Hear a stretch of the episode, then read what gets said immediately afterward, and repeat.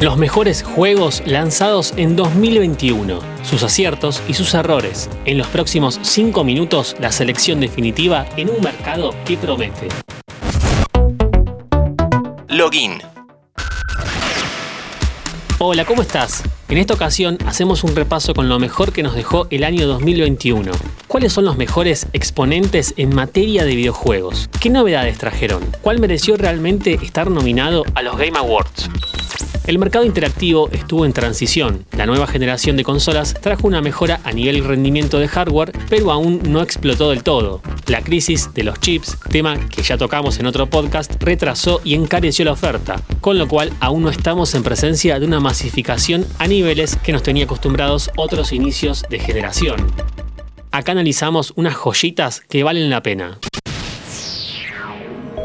It Takes Two, ganador del Game of the Year en los Game Awards. Un juego distinto, que toca temas serios y relevantes en la infancia, como la separación de los padres, pero de una manera inteligente, a la manera de Pixar. It Takes Two nos presenta la historia de Cody y May, un matrimonio que tiene una hija pequeña y que debido a diversos problemas se encuentra próximo a divorciarse. Su hija, ante la ruptura del hogar, decide buscar ayuda en un libro que se centra en los problemas de pareja es acá cuando ocurre la magia. Sus padres se convierten en dos muñecos y el libro cobra vida para guiarlos a través de una serie de desafíos que tienen por objetivo que arreglen su relación y que recuerden que el amor también requiere trabajo y colaboración. Un título que no se puede jugar de a uno, como una pareja real, solamente multijugador local en pantalla partida o por vía online. Si te lo compraste y no tenés con quién jugar en tu casa, puedes utilizar el pase de amigo. La persona que te va a acompañar del otro lado recibe la invitación y puede descargar el juego gratuitamente. Ratchet Clank Rift Apart, otro de los nominados a Juego del Año. Secuela del Ratchet lanzado en 2016 supera la vara que dejó en la anterior generación de hecho, fue uno de los primeros en mostrar el potente hardware de la consola, mostrando la manera de atravesar las fallas dimensionales que el protagonista debe sortear. Un cambio de escenario por completo en segundos, lo que antes hubiera significado como mínimo una pantalla de carga. Todo esto gracias a la tecnología de disco de estado sólido, que propone PS5 con tiempos de carga inexistentes prácticamente. Metroid Dread, sucesor del Metroid Samus Returns de Nintendo 3DS. Vuelve a imponer su estilo, esta vez en la consola Switch. Respeta el modo 2D de las clásicas aventuras de la heroína Samus Aran, nos mete en mapas laberínticos como nos tiene acostumbrados. Un diseño de niveles pensados para que hagas backtracking, volver sobre tus pasos para desbloquear el camino a medida que vas consiguiendo mejoras en habilidades y armas de tu personaje.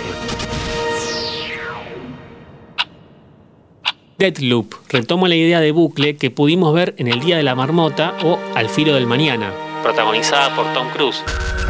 Este juego utiliza el concepto más clásico de los juegos, reiniciar continuamente con nuevas vidas, pero lo hace parte de la trama.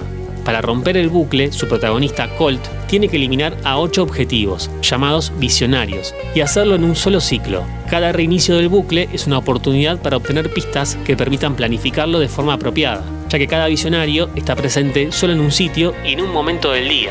Cada vida es una hoja en blanco para plantear tu estrategia. Resident Evil Village, ganador del juego del año en los Joystick Awards, continúa la historia de la séptima entrega canónica de la saga. La historia de bioterrorismo, que se fue renovando con el paso del tiempo, aún sigue manteniendo la atención del público gamer.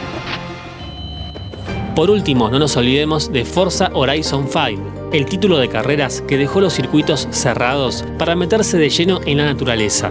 Esta vez nos lleva a una representación ficticia de México, un mapa enorme con dunas, playas, cerros, autopistas, cascos históricos. De lo mejor en gráficos que se puede disfrutar en PC y Xbox, que no llegó a estar nominado en la terna Game of the Year en los Game Awards solo por una cuestión de tiempo. La fecha de cierre de votaciones y el lanzamiento del juego fueron muy próximos y pocos pudieron analizarlo. Te invito a que nos sigas en Spotify para más noticias e historias de tecnología y videojuegos.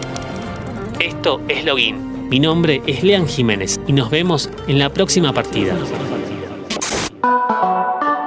Mantenete informado siguiendo nuestras redes sociales. Interés General Podcast en Instagram, Spotify, Twitter y YouTube.